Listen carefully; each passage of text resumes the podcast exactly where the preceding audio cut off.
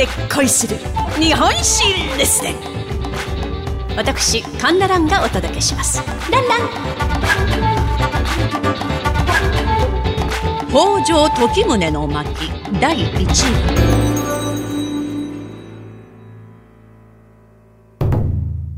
今回の主人公は鎌倉幕府第8代執権北条時宗。北条時宗といえば、二度にわたります猛虎襲来に果敢に立ち向かい、日本最大とも言えます国難から日本国を守り抜きましたすんごいお方でございます。この時宗、慶長3年、1251年、第五代執権北条時頼の子として生まれます。幼名を小十丸。この時すでに時助という兄がいたので、まあ次男といえば次男なんですが、時助は側室が産んだ子。一方、時宗は正室の産んだ子。よって時宗は北条家の家督を継ぐ者として大きな期待を背負いながら育っていきます。そして7歳の時に元服。時の征夷大将軍、宗高親王より賜りました、宗の字と、北条家が代々使ってきた時の字を合わせ、時宗と改めたのです。まあ、当時元服は14、5歳でするのが一般的だったんですが、7歳で元服というのは異例の速さ。またこのお披露目は大々的に行われたのだそうです。まあ、これは北条家の次の棟梁は、この時宗ですよと内外に知らしめるためだったと言われております。鎌倉幕府の棟梁といえば武士のトップになるわけです。ですからこの時宗、幼い頃から武芸をしっかりと仕込まれていたのです。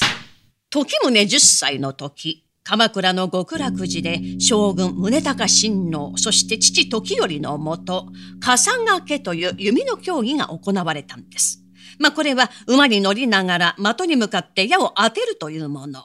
この競技に参加しました鎌倉武士たちは日頃から訓練しておりますから、その的に続々と当てていきます。すると宗高親王、おお、見事なものじゃ。ああ、そうじゃ。小笠掛けも見たいのと言い出されました。小笠掛けというのはただの笠掛けよりも的が小さくなりますから、的中させるのがかなり難しくなるんです。ですからなかなかうまくできる者がいない。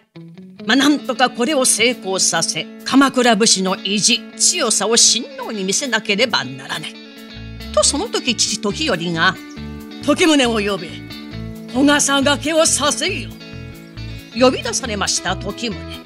親王に一礼いたしますと、さっと馬にまたがり、弓を引くと、いとも簡単にパッと的を射抜いたのであります。あっぱれお見事さすがじゃと大歓声。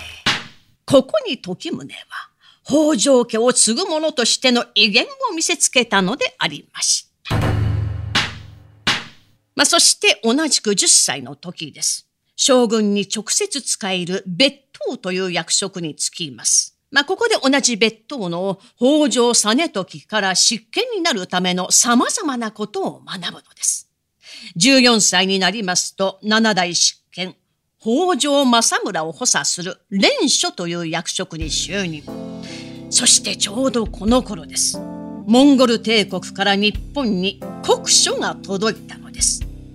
その国書、どんな内容が書かれていたのかと言いますと、まあ今風に言いますと、我が祖先が天下を取って以来数えきれないほどの国が我が国を慕ってきてるのよ。お宅の国は一度も我が国に死者をよこさないけど何やってんの？えそれでいいの？武力を使うのは好きじゃないんだよね。まあお宅の国もよくそこんとこ考えてよろしくみたいな内容ですね。まあ要はモンゴル帝国の属国になれ。でなければ攻め込むよということです。おいおいおい、どうする日本？と、この時、執権政村は、執権の座を18歳の時宗に譲りまして、自分は連署となり、時宗の補佐役に回ったんです。ええー、政村、え、年若い時宗に、え、責任を押し付けて、え、え、モンゴルが怖くて逃げたんじゃないの？と思われるかもしれませんが、違うんです。この七代執権政村は北条家の着流ではないんです。まあ、そこで執権を北条家の着流であります北条徳宗家に戻しこの国難を前にしまして御家人たちの結束を強めようとしたんです。そしてこの通算6度にわたりますモンゴル帝国の脅迫ともいえるこの国書に時宗はどう対処したのか3択です。1、この国書の言うことを受け入れた。2、この国書の言うことを無視した。3、きっぱり断った。さあ皆さん何番だと思うでしょうか？正解は2番。完全に無視したんです。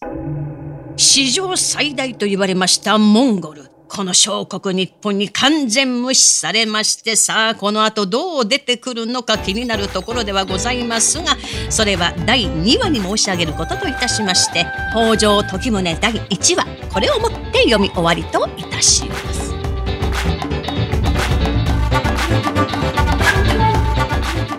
お相手は私講談師神田蘭でございました。ランラン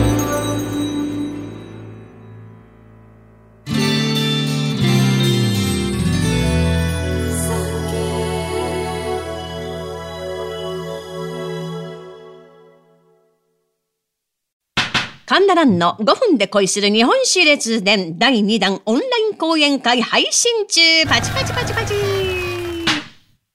昭和20年、満州と内蒙古に迫るソ連軍から4万人の居留民を救いました陸軍中将根本博戦後、蒋介石率いる中国国民党の軍に参加、台湾を守ったのです。